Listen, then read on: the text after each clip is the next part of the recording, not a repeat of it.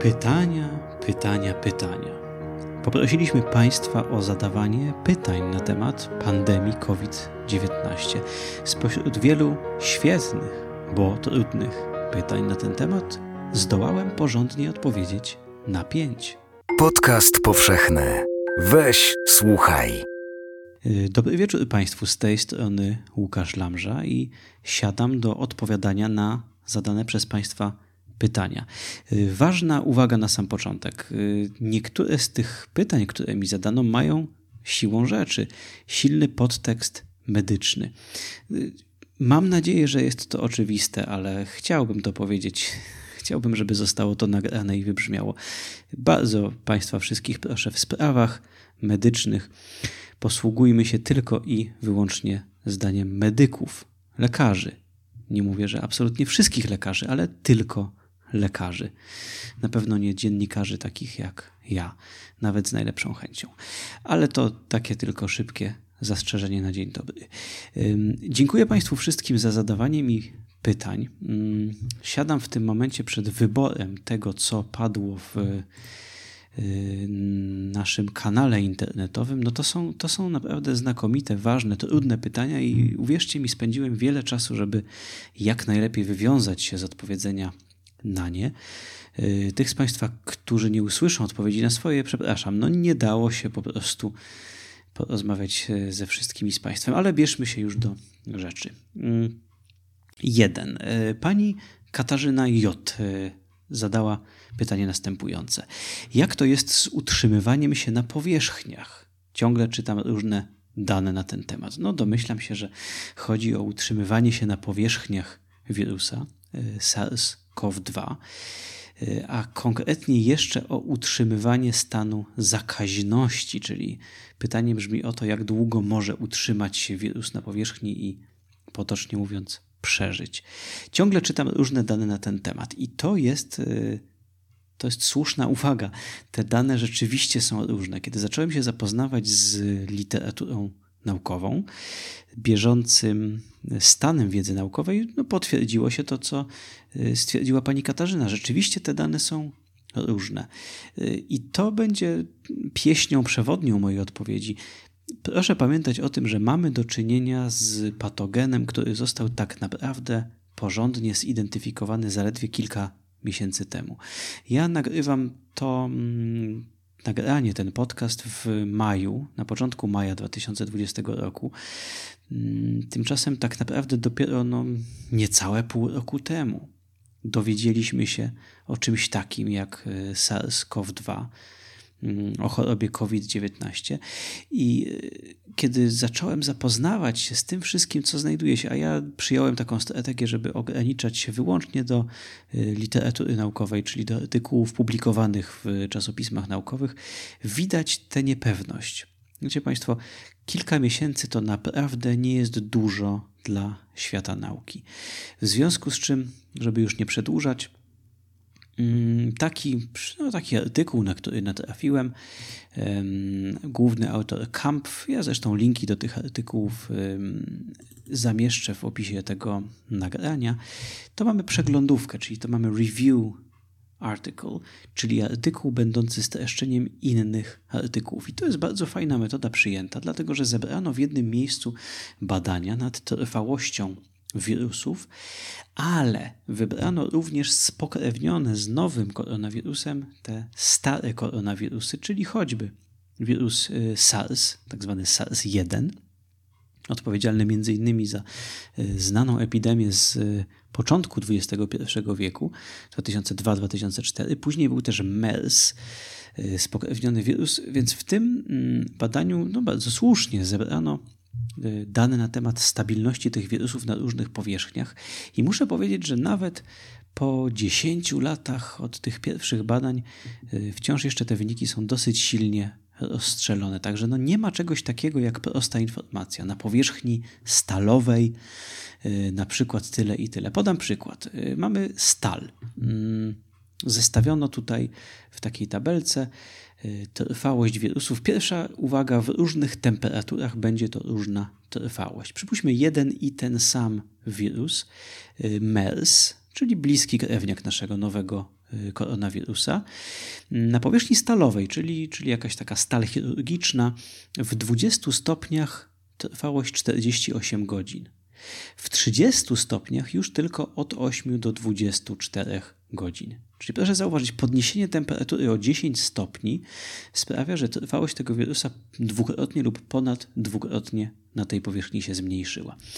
Y, dla porównania natomiast y, ludzki koronawirus, szczep 229E, w tym dokładnie samym badaniu w temperaturze 20 stopni 5 dni, podczas gdy MERS miał 2 dni przy takiej samej temperaturze. Czy to oznacza, że ten ludzki koronawirus jest trwalszy? Niekoniecznie, dlatego że jeżeli zjeżdżamy niżej do innych badań, to, to wcale nie ma takiej regularności. Przykładowo na powierzchni plastikowej y, w jednym z cytowanych tu badań mm, SARS-CoV, czyli ten pierwszy, ma trwałość na plastiku w temperaturze pokojowej 6 do 9 dni, podczas gdy ludzki koronawirus 2 do 6 dni. Y, zebranie tych wszystkich danych, które są w tych tablicach, y, do postaci jakiegoś szybkiego, zgrabnego podsumowania nie miałoby żadnego sensu. Jest tak silny rozstrzał tych danych, że naprawdę nie. Y, patrząc po nich, ja bym nie przywiązywał się do żadnej z tych liczb. Tu mamy na przykład na papierze kilka godzin tylko i to wydaje się w miarę potwierdzone, że na papierze najkrótszą ma żywotność, ale od mamy inne badanie cytowane w tym samym artykule zbiorczym, gdzie mamy i pięciodniową trwałość na papierze w temperaturze pokojowej wirusa SARS, podczas gdy w innym badaniu to były trzy godziny tylko na przykład. Y, to są, to są, proszę Państwa, naprawdę gigantyczne rozstrzały informacji, nie da się tego w żaden sposób sensowny podsumować. Y, nie wiem, rękawica lateksowa poniżej 8 godzin, a potem mamy gumę 5 dni. Fartuch laboratoryjny. Y, zależnie od tego, kolejne inne badanie, więc inna metoda, zależnie od tego, jak duże było stężenie wirusa, to mamy od jednej godziny do dwóch dni. Krótko mówiąc, gdybym miał to podsumować, to powiedziałbym tak. Na większości powierzchni, które badano w tych artykułach ta trwałość jest poniżej tygodnia i powyżej 6 godzin. Ja wiem, że duży rozstrzał. Natomiast jedną rzecz, co ciekawe, mogę, mogę powiedzieć z dosyć dużym stopniem pewności, a mianowicie takim, że dezynfekcja działa.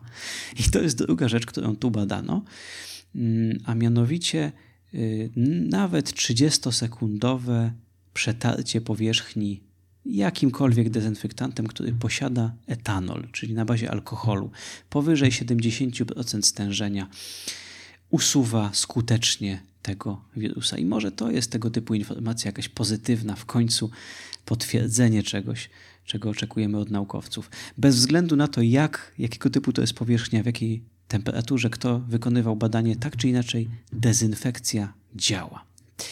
Yy, dobrze, przechodzimy może do następnego pytania. Pani Marta H. pyta, czy istnieją szacunki co do tego, jak często będzie mutował i co dalej za tym idzie, jak często będzie trzeba opracowywać nową szczepionkę? Czy to będzie jak z grypą, że co roku nowy szczep? Yy, świetne pytanie, dziękuję.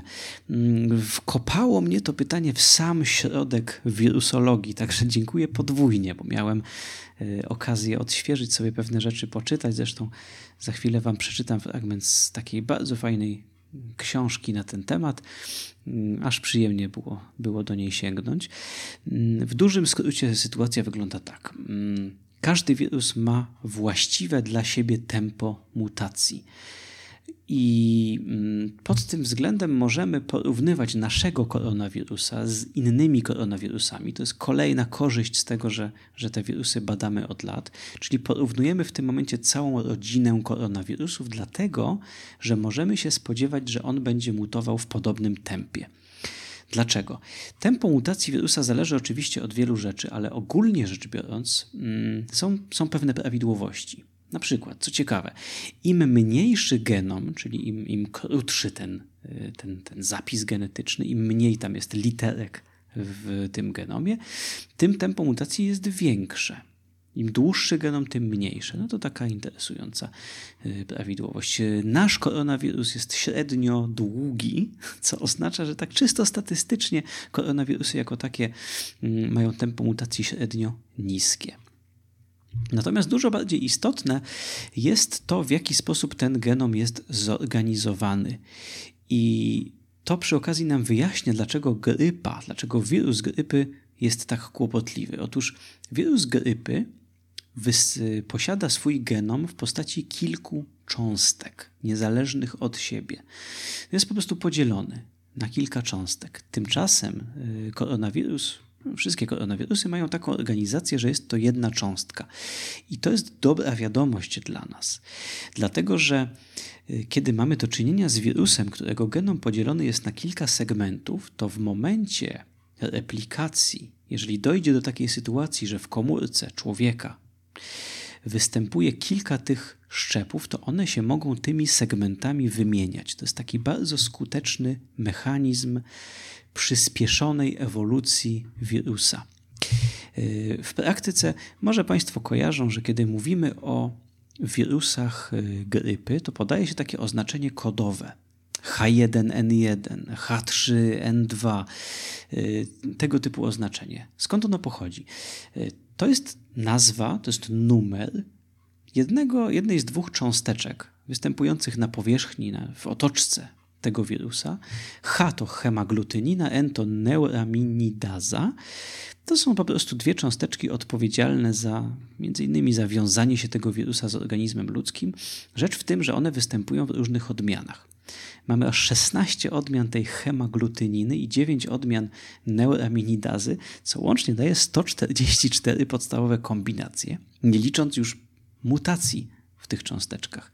Co to w praktyce oznacza? A, no i te, te cząsteczki są zakodowane w tych osobnych cząsteczkach genomu. Czyli co to oznacza? Spotykają się takie dwa szczepy wirusa, szczepy wirusa grypy należące do różnych odmian i jeżeli dojdzie do ich spotkania, to mogą się wymienić genem kodującym tę hemaglutyninę albo neuraminidazę i powstanie nowy szczep. Jest to względnie łatwe. Tymczasem, jeżeli genom wirusa, tak jak koronawirusa, jest zakodowany na jednej cząsteczce, to nie ma tego mechanizmu, nie ma takiej bardzo dogodnej możliwości wymiany. Y, to można by porównywać na wiele sposobów, tak, tak na szybko. No wyobraźmy sobie, że chcemy na szybko zmienić samochód i możemy albo wymieniać samochody całościowo, albo je delikatnie modyfikować, albo możemy osobno silnik, osobno fotel, osobno kierownicę. To są te, można by tak to sobie wyobrazić, że wirus grypy to jest taki wirus, który się modułowo może zmieniać. I teraz to, co wspominałem, to jest taki piękny wykres, kurczę, jak ja lubię piękne wykresy oglądać pokazujący pojawianie się nowych odmian wirusa grypy u ludzi od 1889 roku, od kiedy zaczęto to w miarę badać. I to jest, no, to jest interesująco przerażające. W 1889 zanotowano pierwszy raz odmianę wirusa, to było H2N2. Potem w 1900 pojawił się H3N8. W 1918 to była ta grypa tak zwana hiszpanka, to była premiera, jeśli wolno mi tak powiedzieć, odmiany H1N1. Później w 57 nowa odmiana H2N2, później H3N2. Rozumiecie Państwo o co chodzi? E, w 68. Rozumiecie Państwo o co chodzi? Jeżeli jest możliwość takiego tasowania, to rzeczywiście, już pomijając inne normalne mechanizmy mutacji, to to daje nieprawdopodobną możliwość błyskawicznego pojawiania się nowych odmian Y, wirusa. Y, jeśli przejrzeć, co ciekawe, mm, jaki jest skład szczepionek na grypę z roku na rok, to od już jakiegoś czasu, od dłuższego czasu, to są takie dwa główne typy H1N1 i H3N2, ale występujące w różnych szczepach. One są mieszane. Y, z roku na rok są robione takie różne koktajle tych szczepów, tak aby nadążać za, mm, za tymi mutacjami, za tymi zmianami. Ok, krótko mówiąc, w dużym, w dużym skrócie, najprawdopodobniej nie. Czyli odpowiadając na to pytanie, jeśli już powstanie szczepionka, a kiedy ona powstanie, to jest zupełnie inne pytanie, bo, bo szczepionki się zasadniczo opracowuje dosyć wolno i ciężko jest to przyspieszyć, to wygląda na to, że koronawirus nie będzie jednym z takich wirusów kłopotliwych. Znalazłem jeszcze taki inny artykuł. Tu mamy Zong-Ming Zhao, główny artykuł z, dwa, auto, z 2004 roku, gdzie stwierdzono, że tempo mutacji koronawirusa SARS, tego pierwszego, jest przeciętne. To jest przeciętne i to by potwierdzało to, co wynika z ogólnych zasad y, wirusologii, czyli poprzedni SARS miał przeciętne tempo mutacji. Próbowałem się doszperać, czy już w literaturze naukowej stwierdzono, jakie jest tempo mutacji tego nowego koronawirusa, ale tu mamy dosyć duży szum. Y, jeszcze jest troszeczkę za mało czasu, y, żeby to stwierdzić. Ok. Cóż my tu mamy dalej? Y, pan Jan E. zadaje pytanie, czy jest możliwość zakażenia przez inhalację powietrza zanieczyszczonego wirusami? No to zależy od tego, co rozumiemy dokładnie przez słowo powietrze, bo no wiemy, że, że nowy koronawirus rozprzestrzenia się drogą kropelkową, czyli jest y, obecny w zawieszonych, no, w unoszących się w powietrzu kropelkach. Natomiast nie wiem, czy to było sugerowane przez pytanie, ale no, pojawia się zupełnie niezależnie od tego pytanie, czy występuje w tak zwanym suchym powietrzu. I pomiędzy jednym i drugim, pomiędzy jedną i drugą ewentualnością jest pewna ciągłość. Już tłumaczę. Zwykle, kiedy się mówi o drodze tak zwanej kropelkowej, to mamy na myśli sytuację następującą. Y, osoba chora wyrzuca ze swoich, y, ze swoich dróg oddechowych, ze swojej, swojego nosa, ze swojej jamy ustnej kropelki. To się może dziać w czasie kaszlnięcia, kichnięcia, ale także do pewnego stopnia w czasie zwykłej mowy zwłaszcza bardzo ekspresyjnej, to bardzo ładnie w badaniach wychodzi, kropelki. I tym terminem w tym kontekście określa się takie no, kropelki, kuleczki z wody o średnicy większej od 5 mikrometrów. Jeden mikrometr to jest jedna tysięczna milimetra, czyli mamy do czynienia z obiektami tam większymi od jednej dwusetnej milimetra, no, czyli rzeczywiście mówimy o strukturach mikroskopowych, natomiast są pewne wirusy, które potrafią się e, zatrzymać tylko i wyłącznie w tych kropelkach, natomiast gorzej sobie radzą e, z, powietrzem. Same w sobie nieuwalniane są do powietrza. E, natomiast pytanie, co z kropelkami na przykład mniejszymi? I przejrzałem sobie taki też taką, taki no, przegląd, powiedzmy sobie, taki syntetyczny rzut oka e, Diany Lewis, też, też podam Państwu link w czasopiśmie Nature, opublikował taki króciutki artykuł na temat tego właśnie, is the coronavirus airborne, czyli czy jest przenoszony w powietrzu. E, I tytuł już mówi nam od razu, experts can't agree, eksperci nie potrafią się zgodzić. Z tego artykułu z grubsza wynika, że nie ma przekonujących dowodów na to, że przenosi się w mniejszych kropelkach lub w ogóle w powietrzu. Mm, są e, ogólnie rzecz biorąc, e, są pewne badania, które wydają się wskazywać na to, że w powietrzu, czyli nie w kropelkach, ale w powietrzu e, zbieranym w miejscach, na przykład w pobliżu szpitala, w którym są osoby chore na COVID-19, znajdują się cząstki wirusa, ale tak naprawdę po przekopaniu literatury y, autor tego artykułu znalazł tylko jeden tego typu raport. On był nie recenzowany naukowo, to był tak zwany preprint, czyli względnie niepewne źródło. Znaleziono je w dodatku, w tym artykule nie stwierdzono, czy te wirusy były y, zdolne do infekcji, czy one były aktywne. W związku z czym po podsumowaniu tego wszystkiego, co znaleziono w literaturze, mm, autor stwierdził, że jest dosyć słaby, y, dosyć słabe są świadectwa naukowe na to, że wirus ten potrafi się w mniejszych kropelkach, w tak zwanych aerozolach, czyli tych no jeszcze mniejszych, rzędu mikrometra, albo nawet jeszcze mniejszych, takich nanokropelkach, że potrafi się w nich unieść albo się w nich Y, albo w nich w ogóle przeżyć, czyli zachować żywotność, być zdolny do replikacji. Czyli jest to niejasne do końca na etapie, na którym był pisany ten artykuł, czyli, czyli niecały miesiąc temu, y, na początku kwietnia. Mm, natomiast wygląda na to, że nie jest to zbyt, no, no nie brzmi to przekonująco. O, hipoteza, że, że, że w powietrzu poza kropelkami potrafi się ten wirus utrzymać. Tu nawiasem mówiąc, ja wspomniałem o momencie publikacji tego artykułu. To jest dosyć istotne w tym temacie. Tak? To się naprawdę zmienia, to jest cały czas badane. I dopiero kiedy się wejdzie głębiej w las, że tak powiem, to, to widać, że jest tym więcej drzew. Czyli to są detale w tym momencie. Jak było prowadzone to badanie, jaką metodę przyjęto, co testowano, czego nie testowano. Na pewnym etapie y, wchodzenia w literaturę naukową rzeczywiście trzeba zacząć się Y, pochylać nad takimi detalami. I to się robi coraz bardziej kłopotliwe, dlatego że w jednym badaniu ko kolektorem powietrza był, było tego typu urządzenia, w innym badaniu inne, i potem to trzeba zestawić. Albo w tym badaniu osuszono to powietrze, czyli posłużono się tak zwanym powietrzem suchym, w innym badaniu takim no, próbką bezpośrednio pobraną. I teraz tak, Mm, ja sobie pozwolę na taką ogólną uwagę, ogólnonaukową, już nie, nie ściśle na temat pytania zadanego przez pana Jana E. Y, to jest proces rozwoju nauki polega z jednej strony na pobieraniu nowych danych, czyli na tych surowych wynikach, czyli że dnia tego i tego, w miejscowości tej i tej pobrano sprzętem takim i takim, próbkę powietrza zbadano, y, wykonano test na obecność materiału genetycznego wirusa i go nie stwierdzono. I to jest taki, powiedzmy sobie, surowy wynik naukowy. Mm, I jeżeli naukowcy są, są solidni, jeżeli, to jest, jeżeli ich przetrzepano porządnie, jeżeli, był podob, jeżeli była porządna recenzja, to zwykle tego typu wynik naukowy jest dosyć y, wiarygodny.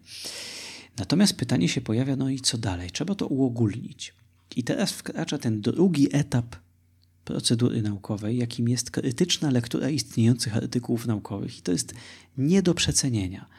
Mm, nie bez przyczyny, kiedy się mówi o tym, jak solidny jest dany artykuł medyczny, to mówi się o tak zwanych poziomach dowodu, levels of evidence. I pojedynczy wynik naukowy, on jest rzeczywiście fundamentem nauki, jest fundamentem medycyny, pojedyncze badanie. Natomiast jest ono jeszcze względem nisko na tej drabinie dowodu naukowego. Dlatego, że to są pojedyncze okoliczności. W innych okolicznościach siłą rzeczy mogło się wydarzyć coś nieco innego. I teraz, kiedy się zbierze odpowiednio dużą próbę tego typu pojedynczych badań, dopiero zaczyna się taka no, metaanaliza, to jest już termin techniczny, ale taka, taka no, analiza z góry, z lotu ptaka. Porównuje się metody przyjęte przez poszczególne grupy badawcze, bierze się te statystyki i się je ze sobą zestawia, czyli tworzy się statystyki statystyk. I to jest tak naprawdę ten moment, na którym mm, zaczynamy być na tyle ostrożni, na ile musimy być w przypadku zagadnień medycznych.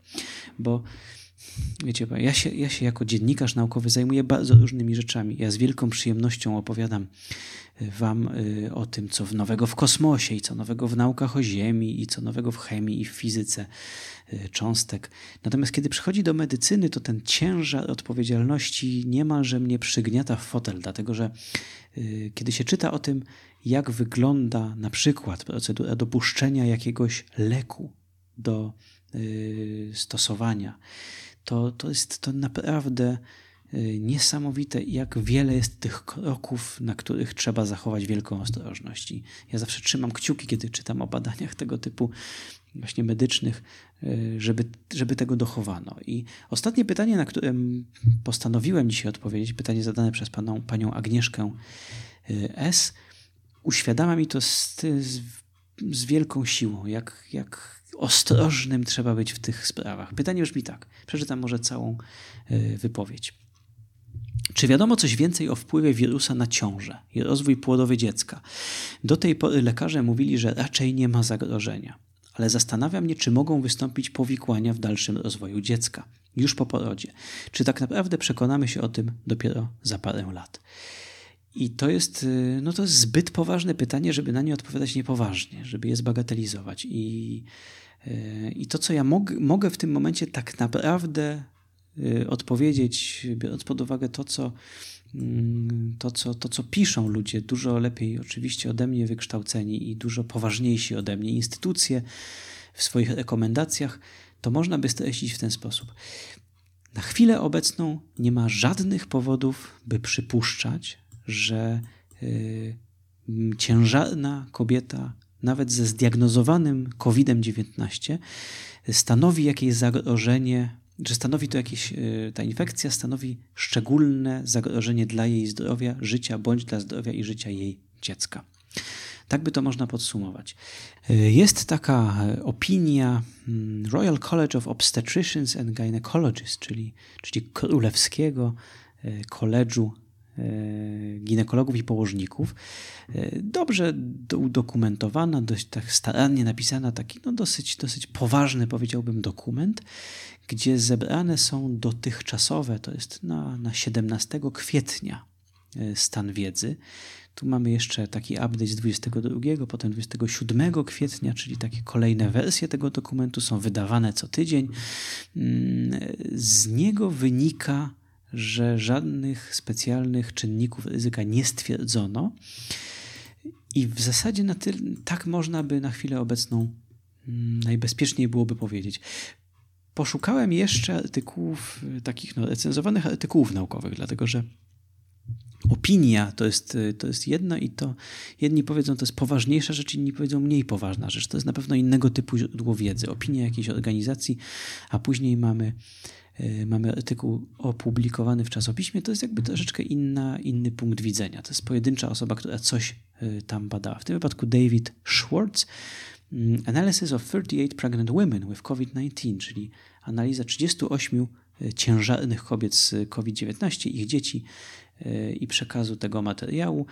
I w dużym skrócie na 38 osób, 38 e, kobiet ze zdiagnozowanym COVID-19, u których, które były w ciąży, w żadnym z tych przypadków zapisanym w zapisach medycznych nie stwierdzono Mm, żadnych powikłań związanych z obecnością tej choroby, ani co ciekawe, przekazu tego wirusa dziecku. E, badano również e, łożyska po porodzie na obecność materiału genetycznego wirusa. Testy były negatywne, ujemne we wszystkich przypadkach, które badano. E, w związku z czym wygląda na to, że, że nie dość, że nie było zwiększonej na przykład śmiertelności e, w próbie tych kobiet, mm, nie było też, jak się wydaje, przekazu tego wirusa e, płodom. Natomiast no ponownie muszę powtórzyć, to jest pojedynczy wynik, w związku z czym e, ten konkretny, to jest bardzo starannie napisany artykuł, jest no szpital po szpitalu tak naprawdę. Wszystkie przypadki są opisane, jak to badane. Natomiast no trzeba to też sobie wyraźnie powiedzieć, są to wszystko e, jeszcze przypadki tylko i wyłącznie z Chin, więc ten artykuł został napisany na etapie, na którym były tylko e, znane przypadki ze szpitali chińskich. W związku z czym, mm, ja to powtórzę, na tej drabinie dowodów medycznych znajdujemy się wciąż jeszcze na względnie niskich szczeblach, czyli z taką no, ostrożnością. Musimy to sobie powiedzieć. E, natomiast w tych rekomendacjach znowu, żebyśmy nie zakończyli tylko takim, e, takim stwierdzeniem niewiedzy, troszeczkę tak jak z tymi powierzchniami. Nie do końca wiadomo, ile się na tych powierzchniach utrzymuje, e, ten rozrzut jest duży, natomiast wiadomo, że dezynfekcja działa. I w tej opinii, o której mówiłem, właściwie się pojawia tego samego typu nóżka. To znaczy, mm, no badania nie wykazują tego typu ryzyka, natomiast na przykład pierwszy SARS wydawał się szkodzić kobietom ciężarnym do pewnego stopnia, w związku z czym na pewno wskazana jest szczególna ostrożność. I to jest coś, co można stwierdzić z całkowitą pewnością. Y, nie, nie ma tutaj żadnego ryzyka, ani, ani nie ma nic niebezpiecznego w mówieniu czegoś takiego, i tak zalecają Y, ginekolodzy i położnicy, po prostu kobiety, które są w ciąży, powinny tym bardziej przestrzegać wszystkich tych przepisów, o których już y, słyszeliśmy, czyli dbać po prostu o to, aby do infekcji y, nie doszło, ale nic ponadto nie jest konieczne, nie jest wskazane. I to w zasadzie jest. Raz, dwa, trzy. A na koniec jeszcze chciałem odpowiedzieć na zadane mi pytanie o Y, pokrzywę. Y, pani Sylwia U. zadaje pytanie, czy testuje się y, w leczeniu COVID-19 zioła, przeciwwirusowe, innymi pokrzywę. Amerykanie w 2011 roku dowiedli, że jeden ze składników pokrzywy zwyczajnej skutecznie hamuje namnażanie się koronawirusa SARS. Mm, pokrzywa zawiera też mnóstwo mikroelementów, witamin, więc jest spora szansa, że sok lub choćby herbata ze zwyczajnej pokrzywy może hamować także rozwój COVID-19. Y, próbowałam zainteresować tym artykułem swoich znajomych lekarzy i tym podobne, ale chyba nieskutecznie. Y, dziękuję Pani Sylwio, y, zwłaszcza za to, że załączyła Pani link do konkretnego artykułu naukowego, dzięki czemu dużo łatwiej jest mi się odnieść do tego, co Pani pisze. Mm, I być może nie zaskoczy to ani Pani, ani Państwa słuchających mnie, gdy powiem, że, że no tak to bardzo często z tymi artykułami bywa, że one po prostu są na tym samym samiutkim dnie drabiny dowodów medycznych. I tak to niestety bywa, że nawet fakt, że o czymś napisano artykuł naukowy naprawdę nie świadczy jeszcze, że możemy te wszystkie kolejne kroki prowadzić. No bo, że tak powiem, sięgnijmy do samego artykułu. Yoichi Kumaki, pierwszy autor, Inhibition of Severe Acute Respiratory Syndrome, link będzie. Jest to rzeczywiście artykuł, w którym stwierdzono, że no, no nie wywar z pokrzywy, ale to za chwilę o tym powiem, tylko jedna cząsteczka konkretna występująca. Ja tam patrzyłem w innym artykule, głównie z korzenia pozyskiwana pokrzywy. E, UDA, taka, taka lektyna występująca w, w roślinie pokrzywa, e, rzeczywiście spowalniała namnażanie się wirusa tego SARS-CoV-1 e, i właściwie tyle w tym artykule stwierdzono. I teraz tak, hmm, no co można by na ten temat sądzić? Co można by z tego wywnioskować? No otóż właśnie niewiele. Otóż niewiele. Więc tak, zacznijmy od podstaw. Y, badanie najpierw przeprowadzono na samych kulturach, na hodowlach komórkowych, co jakimś tam zawsze jest pierwszym etapem wstępnym takiego rozeznania, ale jak dobrze wiemy, najprostszym sposobem na zablokowanie namnażania się wirusa w komórkach jest strzelić do nich z pistoletu albo je wsadzić do środka bomby i eksplodować. To jest taki, taki humorystyczny sposób na wyjaśnienie, że, że coś, co unieszkodliwia wirusa w komórkach, może też zabić organizm, ale tego nie wiemy, ponieważ to są tylko komórki na małej szklanej płytce. Więc samo unieszkodliwienie czegoś na komórkach to jeszcze nie jest zbyt e, interesująca wiadomość zwłaszcza komórkach mysich. Natomiast w tym wypadku, w tym artykule stwierdzono też, że u myszek y, chorych poważnie, czyli zainfekowanych w takim stopniu, który uśmierca połowę myszek, to jest tak zwane LD50, czyli dawka y, uśmiercająca połowę populacji, mm, czyli u, u, myszek, w populacji myszek y, zainfekowanych no tak śmiertelnie wirusem SARS rzeczywiście spowolnione zostało namnażanie się wirusa. Natomiast no jeżeli się wczytać ten artykuł, to zauważymy w nim na przykład, że niestety tylko 50% ze zwierząt przeżyło. Czyli czyli, czyli tyle, ile powinno, biorąc pod uwagę rozmiar dawki wirusa, którą im podano, czyli zostało spowolnione e, rozmnażanie się, namnażanie się wirusa, natomiast nie uchroniło to tych myszek przed śmiercią. Co więcej, zaobserwowano również tego wirusa w płucach. Czyli te płuca troszeczkę wolniej się degenerowały, natomiast wciąż tam się ten wirus namnażał, tylko troszkę wolniej. Czyli e, podsumowując, no, artykuł ten stwierdza, że spowolnione zostało namnażanie się wirusa SARS, czyli no innego gatunku wirusa, bo to jest SARS-CoV, ten, ten pierwszy. Mm, natomiast nie nastąpiło wyleczenie, czyli to, to, to nie, nie spowolniło tej choroby na tyle, aby tym biednym myszkom pomóc. I to nam pokazuje, ile kroków należałoby wykonać, aby z tego typu doniesienia przejść do tego, o czym pani nieśmiało w swoim pytaniu yy, wspomina. E, przeczytajmy jeszcze. Jest już, już, już, już autorka tego pytania stwierdza, jest spora szansa, że sok lub choćby herbata ze zwyczajnej pokrzywy może hamować także rozwój COVID-19. Oj nie, nie pani Sylwio, to przeskoczyła pani raz 10 y, kroków za jednym krokiem. To jest tak, jak wie pani, za jeden róg za budynku można wyjrzeć, ale za dwa, za trzy, za osiem to już, to już nie za bardzo. I absolutnie nie możemy w ten sposób postępować. Jeżeli chcemy żyć y, jak y, tak powiem, jeżeli, jeżeli pani pyta, jak to wygląda z punktu widzenia takiego medycznego, naukowego, a, a linkując do artykułu naukowego, do, tego, do takiego poziomu mnie pani y, tutaj sprowadza, to absolutnie nie. Proszę zobaczyć.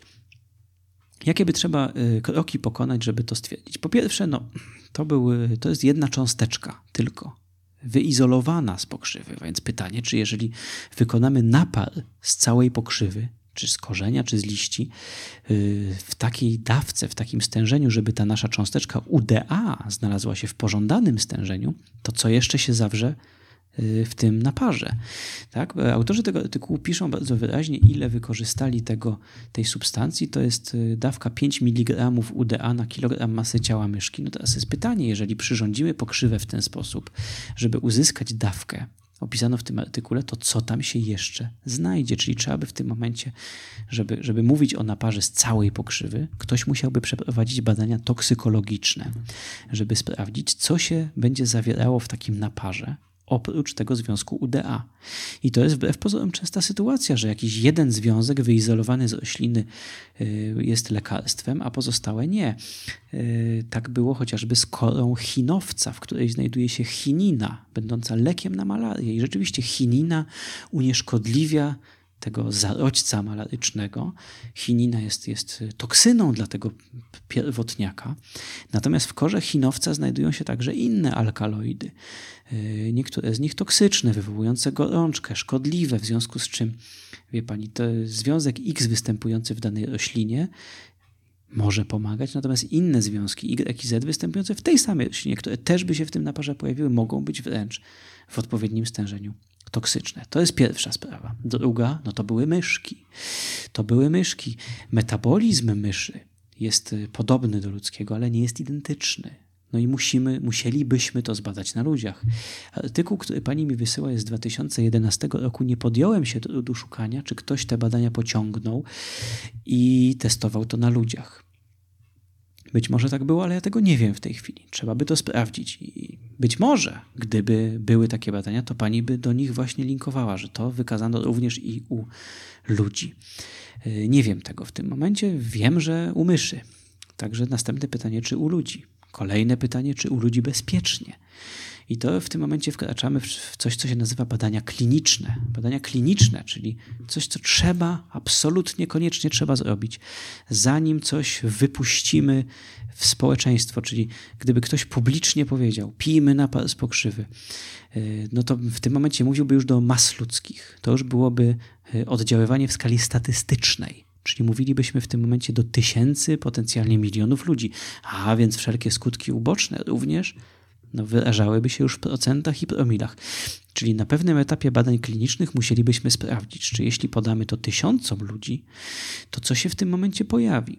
A może jest na przykład tak, że 1% populacji y, wykazuje dosyć silną negatywną reakcję na któryś ze składników takiego naparu. To już jest dużo.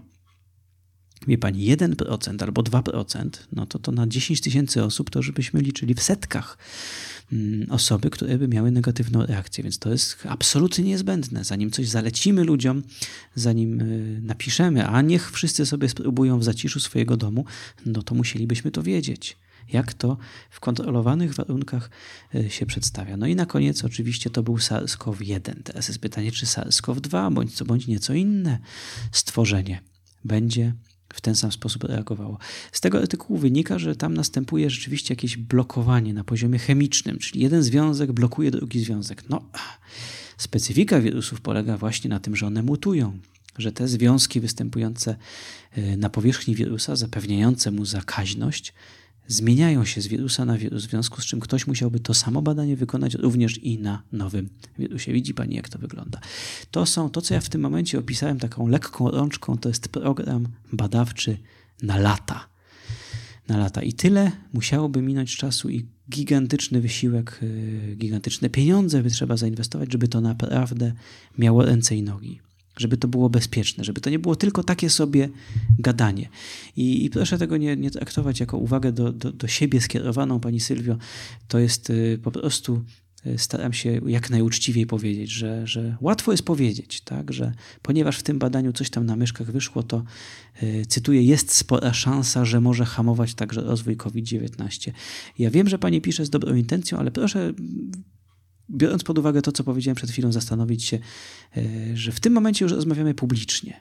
Bo pani, pisząc na naszym e, tutaj profilu i ja mówiąc do pani, my już odbywamy rozmowę publiczną. I wracam do tego samego, co powiedziałem na początku, że w sprawach medycznych, mm, tak mówię, jeżeli prywatnie sobie nawzajem coś tam y, polecamy, coś sobie rozmawiamy, to jest jeszcze jedna sprawa. Ale kiedy mówimy publicznie naprawdę, kurczę, starajmy się zachowywać tę ostrożność, bo bo tylko dzięki temu wszyscy żyjemy i jesteśmy zdrowi i że, że naprawdę w tych sprawach dochowywana jest gigantyczna y, staranność. I, i niech tak będzie. Mm, oczywiście napar się z pokrzywy pije, zdaję sobie z tego sprawę, to jest konkretny przypadek, mm, a ja mówię troszeczkę jednak ogólnie, nie, nie o tym, że napar z pokrzywy nas powykręca i pozabija, no bo zdaję sobie sprawę, że się herbatkę z pokrzywy pije sam zresztą zda, zdarzałem się to przyjmować i wiem, że to mnie nie pozabija, ale że, że, że może hamować rozwój COVID-19, no, no nie. Mm. Dziękuję Wam serdecznie za wszystkie y, pytania, które mi zadaliście. I no cóż, trzymajcie się zdrowo y, i do usłyszenia. Dziękuję. Weź, słuchaj, czyli podcast powszechny. Muzyka Aleksander Nakarada Traveler. Film Music IO. Jeśli słuchają nas Państwo w Spotify albo w Apple Podcast, zasubskrybujcie nasz kanał. Jesteśmy też w Google Podcast i w aplikacji Lekton oraz na www.tygodnikpowszechny.pl/podcast.